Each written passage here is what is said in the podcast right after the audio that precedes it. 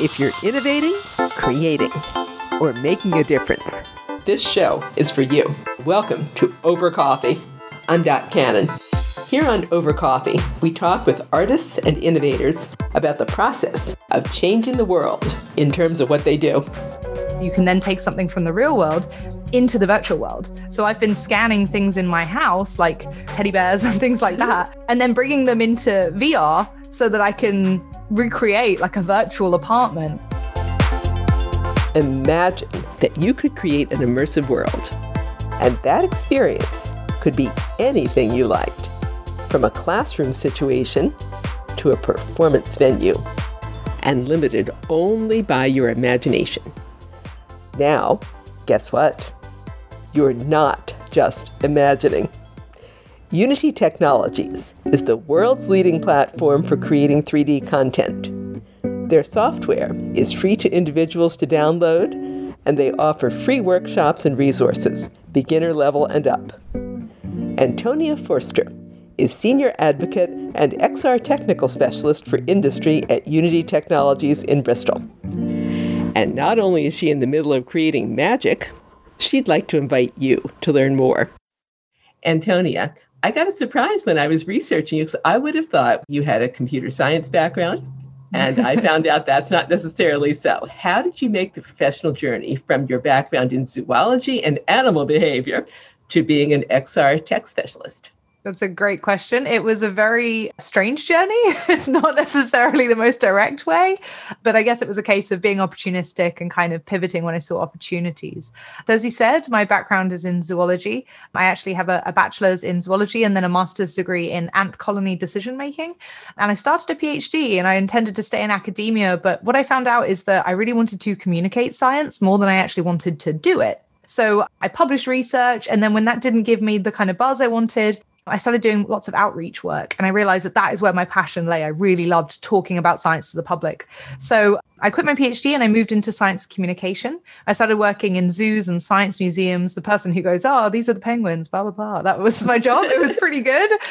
And then, yeah, went from zoos to science museums, which is actually a very similar role, but fewer animals, and then a planetarium. And this was the, it's actually the planetarium in Bristol in the UK, which is where I'm based. And it's the only 3D planetarium in the UK. And it's a spherical building with two projectors that allow you to see 3D 360 degree content. And so I started programming. The first programming I'd ever done, the first coding I'd ever learned was in a planetarium, which was a specific language to planetarium software, which is a really weird way to learn, but it was still object oriented programming, really. And I made the intuition that if I was creating this 3D 360 content, then maybe I could make VR content because that's also a sphere. So this was about three years ago now. The place I was working couldn't fund a headset. So I saved up and I bought my own headset with my own money. And I ended up bringing the planetarium's content from this 12 meter dome into a headset and also creating my own content in VR and putting that on the dome, which was really fun and really cool. And I needed a way to create content that wasn't just astronomy. The language we had was really specific to astronomy. It uses data from NASA and ESA and other space agencies, but there's no way to do like an ocean scene. There was just no capacity for that. So I started learning Unity because Unity was this 3D creation environment that you can really create anything you want. So I started making underwater scenes or like pyramids or anything we wanted to show in our show in Unity and then putting it up on the dome. And eventually I got more into VR and into AR as well, augmented reality. And I got hired as a full time Unity developer at a company called Ultraleap who do hand tracking. So I spent a year there making things like touchless touchscreens, which was last year during the well and the ongoing pandemic, which was very useful because it means you don't have to physically touch a surface. So I started creating that, but I also created more XR content like in VR using hand tracking and moving things around. And then I got a call from Unity about a role which combined my public speaking experience with my developer experience. And that's what I do now. So I'm an XR technical specialist for industry, which basically means making demos in VR and AR, and also delivering lots of talks at conferences and enabling other people to create that kind of content as well. So it really feels like the perfect place to be for me. So yeah, that was my long and strange journey. I get the distinct impression you're having a wonderful time doing this. XR may be a it's great. a lot of people, as it was to me a year ago. When you say XR, you're talking about mixed reality. Is that correct? Yeah, so XR stands for extended realities, and it's basically just an umbrella term that covers virtual reality, VR, and augmented reality and AR. So VR is putting on a headset and being completely immersed in a totally virtual world where you can't see anything real. And AR is more like Pokemon Go on your phone, where you would see the real world with some virtual elements on top, or like a, a Snapchat face filter. And nowadays we're seeing blending of those. So you can put on a headset, and with the cameras on the headset, you can see the real world with alterations or elements on top. And because that's becoming more of a blurry line, we use the term XR as more of a, a umbrella term for all of it it's an extremely cool thing to experience. It would also be something fun for our listeners because we have a lot of artists listening. We have mm. educators, as you are, and we have small business maker entrepreneurs. You say that now is a great time for people to start making VR. Definitely. Yeah, the headsets are getting cheaper and cheaper as well. So the Quest has come out, which has inbuilt hand tracking. It's cordless as well. You don't need a computer to run it with. So a lot of people are buying that, and you can build your own applications and upload them to it. I personally, I think it's a bit easier to upload to a, a tethered headset, so one that plugs into a computer, just because then you can very easily upload to it. But yeah, definitely the technology is getting more accessible, more widespread. There's more content online about how to learn. I actually learned completely from YouTube and from Udemy. So I've I don't have a computer science course and I've never paid for one. I haven't paid more than 10 pounds for any of my learning. So I really think it is accessible to a lot of people. Mainly the thing you need is just time. What if somebody's starting today and they're a little intimidated, but they would like to learn starting with Unity. I should probably call it Unity Technologies, which is what they mm. ask usually me to, to say Unity Technologies. Where would be a good starting place for, let's say, a teacher, an hmm. artist, mm. and then maybe a maker? So, for me personally, I found a complete course on Udemy, which was all about Unity, called the Complete 3D Game Developer for Unity course. I think that's the name of it. And that was great because it really started from like, here's how you install the program, which I had no idea. So uh, that's the level I needed. And here's what version control is, which I found really intimidating. So I would recommend something like that, a really complete holistic course. Unity has a lot of resources ourselves. So we have a whole learn site and we have a whole education team. Those are really great as well. But if you're at the level where you sort of want help and guidance into things like installing it and just getting really started at that level, then I think, yeah, the, some of the more holistic courses on Udemy are really great. And they're sort of between 10 and 20 pounds. So they're like very affordable. So roughly $40 here in the United States. Mm. when you take a look at Unity Technologies, mm. initially I would look at that and it would scare me a little bit because it shows you a pricing page, but we should point out that there are a lot of free resources. Yes. What are some of your favorite free resources to recommend? Well, the main Unity editor is completely free if you're an independent individual. So the pricing model is that if you're a business and you're making lots and lots of profit from it, then we have something called Unity Pro, and that's what we would, you know, advise to clients who are making a lot of money. But if you're just an educator, an artist getting started as an individual, and you don't, you know, you either don't want to make profit from it or you don't foresee yourself immediately making, you know, tens of thousands, hundreds of thousands, then absolutely use the free editor. Like I think most people use the free Unity editor. I did. That's how I started learning as well. So, yeah, as an individual, you don't have to worry about that at all. That's the way to get started. Uh, and then the asset store, once you install the editor, you have access to something called the asset store. And say you wanted like a dog in your game or a house, anything really, you just search the store and you can search for free and you can see all the free assets. And there are artists out there who've made brilliant 3D models of everything you can possibly imagine. And there's a whole variety of free stuff and you just pull it in and you can experiment with it. You can use it for education. They'll often have a sort of credit or attribution license to them. So you just credit the creator, but you can absolutely use it for free. Unity also has a lot of other modules and packages that built on top. So there's something called AR Foundation. If you want to learn to make augmented reality applications, that's also completely free. And that's great because it works with both Android and with iOS and Apple devices. So if you wanted to teach students how to make AR apps on their phones, you don't have to worry which phone they have. It'll work with both of them because AR Foundation sort of is built on top of both of those interfaces. And another great one I'd recommend, there's so many free resources. I'd also recommend Bolt. Bolt is a visual scripting language. So if you don't know how to code, which I didn't at all when I started, Bolt basically has nodes, which are just boxes, and arrows, like a flowchart and you say what you want to do in each box and then you link the boxes together and it does the thing you want it to do and you can build whole games and whole applications just using visual scripting you absolutely do not have to learn c sharp code which is what unity uses under the hood so that's what i would recommend yeah at the time of our conversation bolt was a resource with which i was not yet familiar Antonia said it's easy to find online. If you Google Unity Bolt, you'll find it immediately and you'll find a lot of free learning resources as well. There's some great tutorials on how to use it. My colleague Ashley put out a fantastic tutorial, which I think is one of our most watched ones actually, on how to use Bolt. It's really, really user friendly. You don't have to code. You'll find the free tutorial to which Antonia is referring on Unity's YouTube channel, along with a lot of other helpful videos that'll either get you started or help you upgrade your skills. That takes care of a couple of the obstacles to actually mm. learning to create VR the cost, mm. the fact that a lot of people go, oh no, code, I can't code. What mm. about accessibility? How do we democratize virtual reality and AR more in the future as it gets more widespread? Yeah, that's a very good question. I mean, I think there's accessibility obviously means a lot of different things. So, accessibility could mean in terms of different access needs, like bodily access needs.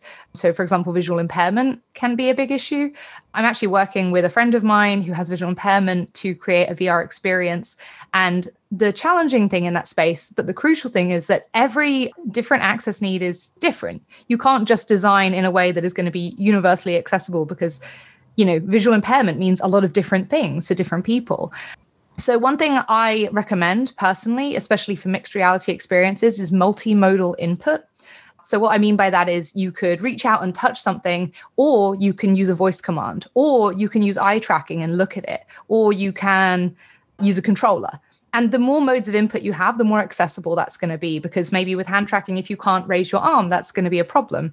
Or with, you know, gaze detection and eye tracking. If you have like a lazy eye or you're visually impaired, that's going to be more of an issue. So I think having that breadth of input is really key. But also in terms of accessibility, economic accessibility is a big mm-hmm. issue. Classically, one of the big problems with XR, for me personally, until I became an XR technical specialist in my current role, I'd only ever developed for two devices one headset, which I bought, and my phone. And that was it. but that wasn't prohibitive. You know, it was still clear to my employer that I developed for every device I did have access to. So it wasn't necessary to say I've got, you know, 10 different VR headsets. Like it's just, you know, it's unnecessary, albeit cool. If you can get that many, then go for it. But what I will say is that the number of different devices coming out now is increasing and the tech is definitely becoming more accessible. So there's an organization called Zappar and they had a Kickstarter. So, for anyone who doesn't know, Kickstarter is a website where people put up a product that is sort of speculative. And if enough people fund it, they go and they make it. And so they put up a product which was a $60, it was either 40 or $60 headset. And basically, it's a kind of mobile phone type one where it has a mount and you mount it in front of your eyes, but it also has controllers. And that's something I hadn't ever seen before. So you can create this mixed reality content where you can use your phone camera and these controllers to actually interact with augmented reality. And so I funded that and I'm going to be creating some free tutorials for that and putting them out on YouTube and also on my social media because I really think XR should be accessible. And here's that Zappar website for more information. Z A P P A R. That's the company, and the actual product is called the Zap Box. So, if you're an educator that's interested in doing AR stuff in the classroom, that works really well because you, I think, in fact, they might have an educator's pack where you order a bunch of them at once, but you just use existing smartphones, which, like, the majority of people, not everyone, you know, and it's important to remember not everyone, but a lot of people do have smartphones. And if not, you can buy a bunch of smartphones for pretty cheap nowadays let's do some brainstorming here. What if we have an educator who's just getting started making AR or VR? What would be a very simple app they could make in maybe a day? Definitely, yeah. I would say one of the simplest ways to start is an image anchor or image tracking. So, for example, if you have a Christmas card and you want a character to spawn on top of that card, that's a very simple thing to do. You can use whatever, you know, a book, a QR code, anything like that. And something like a phone can then find that image and then spawn it on that image. That's a really straightforward thing to get started with in terms of augmented reality. I could see that being a lot of fun for the teacher and for students. What right. And exactly. And you can have, you know, the model that you're spawning, it doesn't have to be a character. It's equally easy to make, you know, anything. So it could be a molecule. And you could have that spawn on a, you could have a periodic table and have different elements spawning on different parts of the periodic table, for example as an idea wow. off the top of my head. I'm sure you can think of much better ideas, but that's yeah, it's just spitballing. I saw something fun on your LinkedIn site where you say science is endlessly fascinating to me. And that sounds like something you could do to make it endlessly fascinating to other kids as well. That would be really fun. Definitely. Like us and other kids that are smaller. I think it's also great to get kids involved in this sort of technology because you know, this job when I was in school, it didn't exist. And there was no way I could have been educated to prepare myself for a job that wasn't a job at the time. And I think that's only going to be the case more and more as this technology accelerates. So we don't really know what to teach people to be ready for XR in 10 or 20 years because we don't know where it's going to be. But I think just getting an interest in it now and just dabbling with it and not being intimidated by it is definitely the first step. I personally love this because this was not around when I was in college a zillion years ago. This is like we did filmmaking but there was no way you could do 360. What mm. are some of the applications right now that you would recommend for artists and makers who might like to take a look at making VR AR? That's a really good question. Well, in terms of VR, this is very timely because Google's Tilt Brush application has just become open source. So, Tilt Brush, for anyone who doesn't know, is where you put on a VR headset. So, it's entirely in virtual reality. You don't see the real world. And you have brushes attached to your controllers. You can choose different brushes and you sculpt in 3D.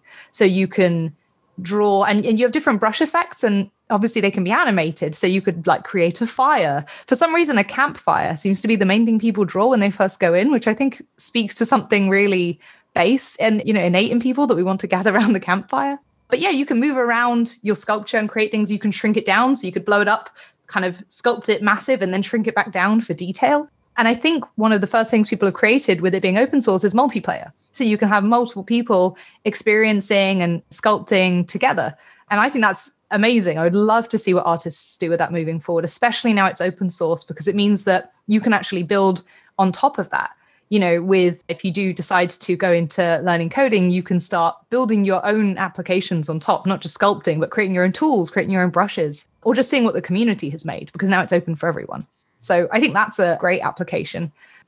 In terms of AR, I've seen some really interesting applications for statues. So for, I think it was last year for Black History Month, kind of during the BLM movement.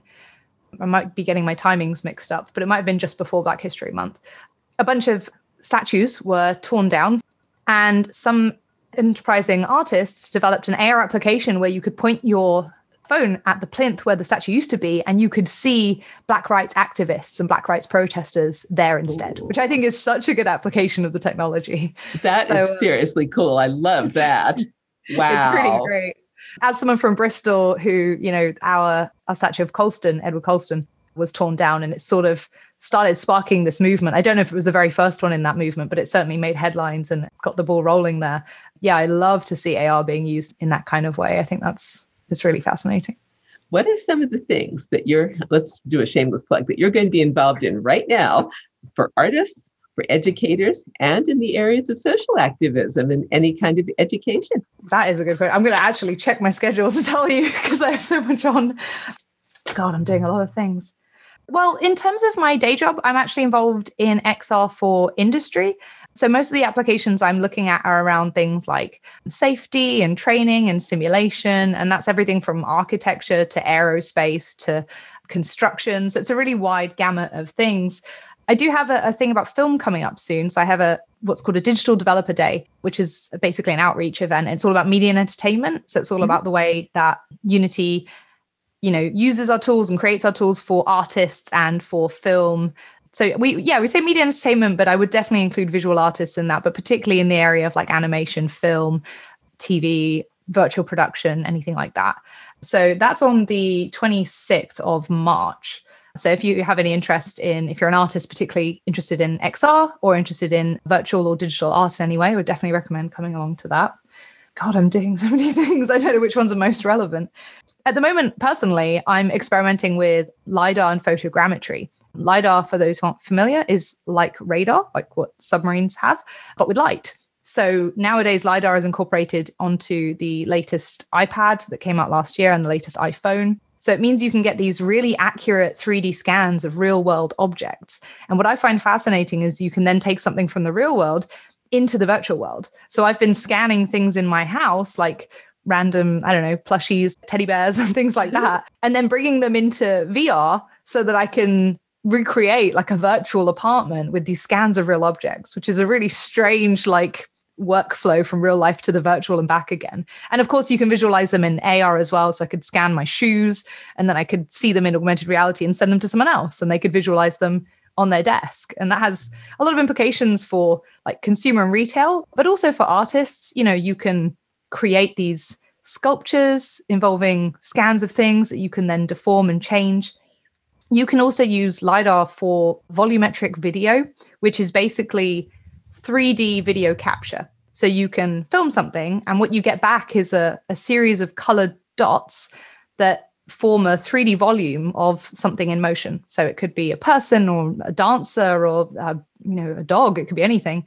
And yeah, you can you can change that in whatever way you want in the virtual world. You could put that in virtual reality if you wanted. You could view it on a traditional monitor. There's just endless possibilities of ways you could combine this technology. like, yeah, there's honestly an infinite number of ways you could use it. When you say you are scanning a teddy bear and scanning items in your apartment, are you just using your iPhone or what are you using?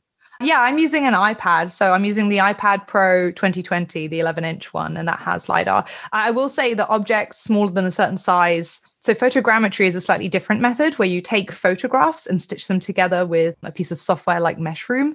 And that works better for smaller objects. Whereas larger ones, LiDAR is more suitable for things like scanning a whole apartment. Or um, I have a a plushie of a Kirby. For some reason, this has become what I'm known for on Twitter. That mm. I, I, scanned this like Kirby toy. It's about half a meter, and that works really well. That seems to be quite a good size. Whereas something like yeah, a bracelet or a pair of shoes, it might be a little too small for lidar, but you would you would do well with photogrammetry for something like that. But yeah, you can you can scan a whole building, really anything. Wow. I had heard of LiDAR before as relates to autonomous vehicles, but not to creating hmm. virtual reality. This is really something. It's moving forward so fast all the time. It's really cool. What would you consider one of the most important learning experiences you had as you learned to make immersive technology, VR, AR, anything of that nature? I would say that the the most important learning I've had is not specific to XR, but is more about learning tech and getting into tech from a background that wasn't you know, traditionally technical, I guess, which is that when I started, I felt the need to understand everything because in biology or zoology, I had quite a good understanding of everything I was reading. It was rare that I'd come across a concept that was completely new to me or a word that I had no idea what it meant. And if I did, I would go away, research it quite thoroughly, and come back. Tech is not like that because it moves so quickly and you work with such a broad range of technologies that you're very likely to come across things that you either don't know what they are or you can use them but they you don't know how they work.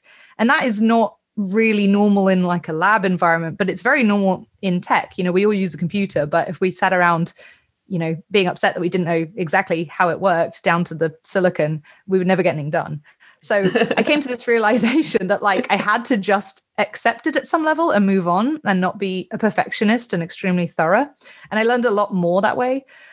So yeah, the first was that just because I don't understand something, it doesn't mean that that's necessarily a problem or that I don't belong. I have always struggled and still struggle with imposter syndrome as I'm sure many viewers will have as well. many people, artists, writers. I think we all we all struggle. I think it's part of all of us. Yeah, but um, yeah, tech is really prone to breeding that feeling because you're constantly working with things you don't understand. And then the second learning was that if I'm following a tutorial where I really do want to understand something and it isn't working for me and I don't understand it, it doesn't mean I'm not good. It's just that the content might not be very good and I should just move on and try another tutorial. it took me an embarrassingly long time to figure this out. But I would always just be like, no, I'm problematic. And in tech, especially because it's moving forward so fast, in science, if you learn something, broadly in 10 years it's still going to be true. In tech that is absolutely not the case. So you could follow a youtube tutorial made six months ago and it's out of date. It just is not going to work for you. But you don't know that until you try. Then you see the comments where everyone's like this doesn't work anymore or you just realize it's six months old. So if it doesn't work that's fine. You might not be doing anything wrong. You might just need a newer tutorial or just a different one. Maybe you just learn in a different way. So tech is quite a different space to science in my experience in, in that specific way it's so encouraging to hear a science person say that about imposter syndrome because as an arts person, I've encountered that a lot. Like, who do I think I am learning virtual reality? But I don't oh, that's me. Is that you seriously? that's how I feel. Like people ask me for interviews of like, I need your expertise. I'm like, I don't have any expertise. I have no idea what's going on. I just Google things all day. Like I don't know what's happening.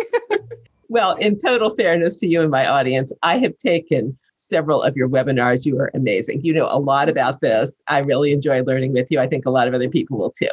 Let's mention where people can find out more about the March 26th workshop. You mentioned anything else you might like to know about Unity Technologies? Yeah, sure. I mean, the best place for people to connect with me is to either follow me on Twitter or on LinkedIn. So on Twitter, I'm Antonia R. Forster. So A N T O N I A R F O R S T E R. And then on LinkedIn, I'm Antonia Forster. I'm very easy to find because I have bright orange hair and I'm usually wearing a VR headset. And yeah, I post about everything I'm doing on there. So any of my upcoming events, of which there are quite a few, you'll probably find on there. Is there a link that we should also look at for Unity Technologies where people can see some of these free features? Yeah. So I've got two, I guess the two coming up are our digital developer days. So we've got one, which is an industrial digital developer day. So if anyone here is working in architecture, engineering, construction, automotive, manufacture, anything like that, then that will be more relevant. And then that's on the 19th of March. And then on the 26th of March, we have our Artist, Media and Entertainment Digital Developer Day. So that will probably be relevant to quite a few listeners here. So yeah, I'm happy to send the links to those so that you can find them in whichever way dot you want to make them available. Fantastic. Well, I certainly will. I suspect that our audience will really like the one that you're going to be doing on the 26th of March. That's the one. That would be great. Fun. I'd love to see people there. I'm going to be taking a we're premiering a new asset that we've created, some digital characters, which are very cute, and we're going to be releasing them for everyone to use freely, which will be super exciting. I can't say too much more. But we've got those characters, and I'm going to be doing a walkthrough of how to put those characters in augmented reality. So, exactly like I mentioned, getting them to spawn on a picture in real life. So, you hold up your phone to a card or a postcard or a cereal box the character will spawn on there. And then we're going to also add some buttons to make them do different poses and interact with the user a little bit. So I'll be doing a full tutorial at that talk on how to do that. So I'd love to see some of the viewers there. You will probably see me there because I would love to know more about this as well. Great. I'll do a shout out when I see you. I'm going to do another shameless plug. You're doing something seriously cool right now. You're developing venues for artists mm. right now in Unity. Would you tell me a little bit about that as well? Yeah, absolutely. So I've been working with Oliver Pavicevic, who is a brilliant creator. He's a film expert. He's also, I think, a professor, but certainly a lecturer. And so he uses Unity to produce uh, digital film. But one thing he has worked on is he's created what's called a chroma keyer.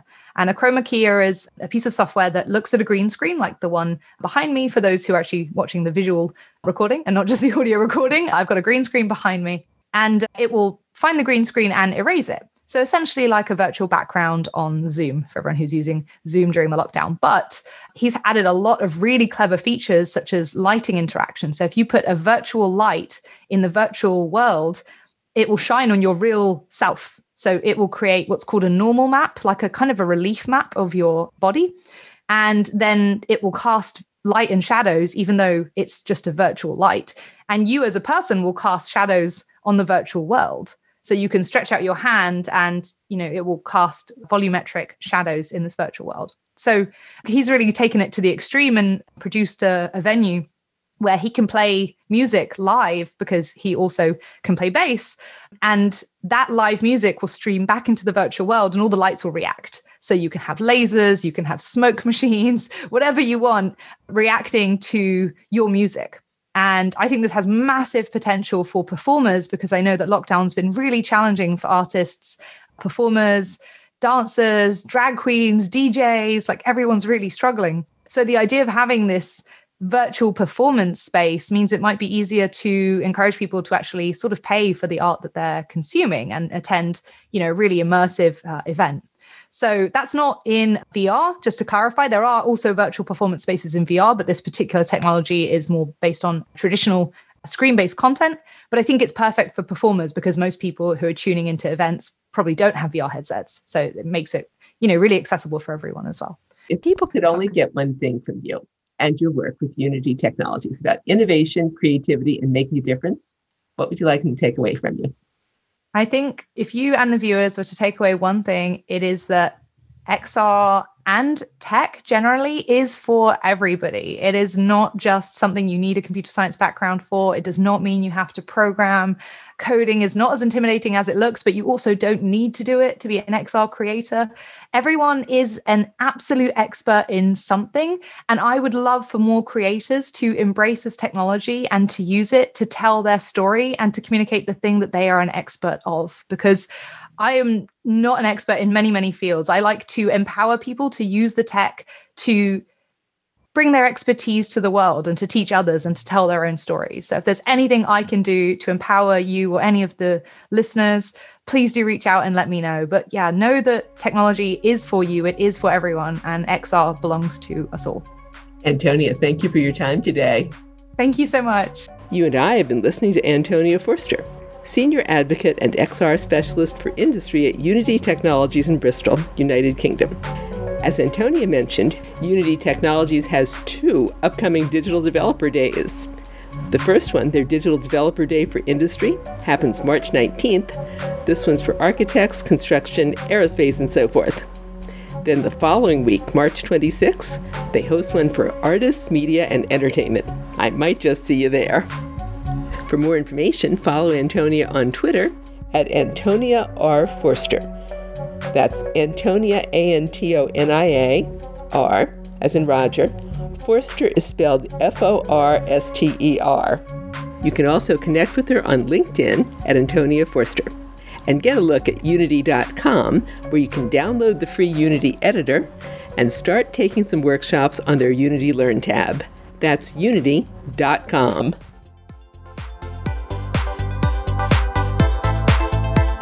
And that concludes this edition of Over Coffee. Thank you for listening. Listen to more Over Coffee podcasts at twomaverix.com. That's two, T W O, Mavericks, M A V E R I X. And you can contact us at twomaverix at gmail.com. The music you're hearing is royalty free production music provided by Pond5 at pond5.com. I'm Dot Cannon. Here's wishing you a cappuccino day.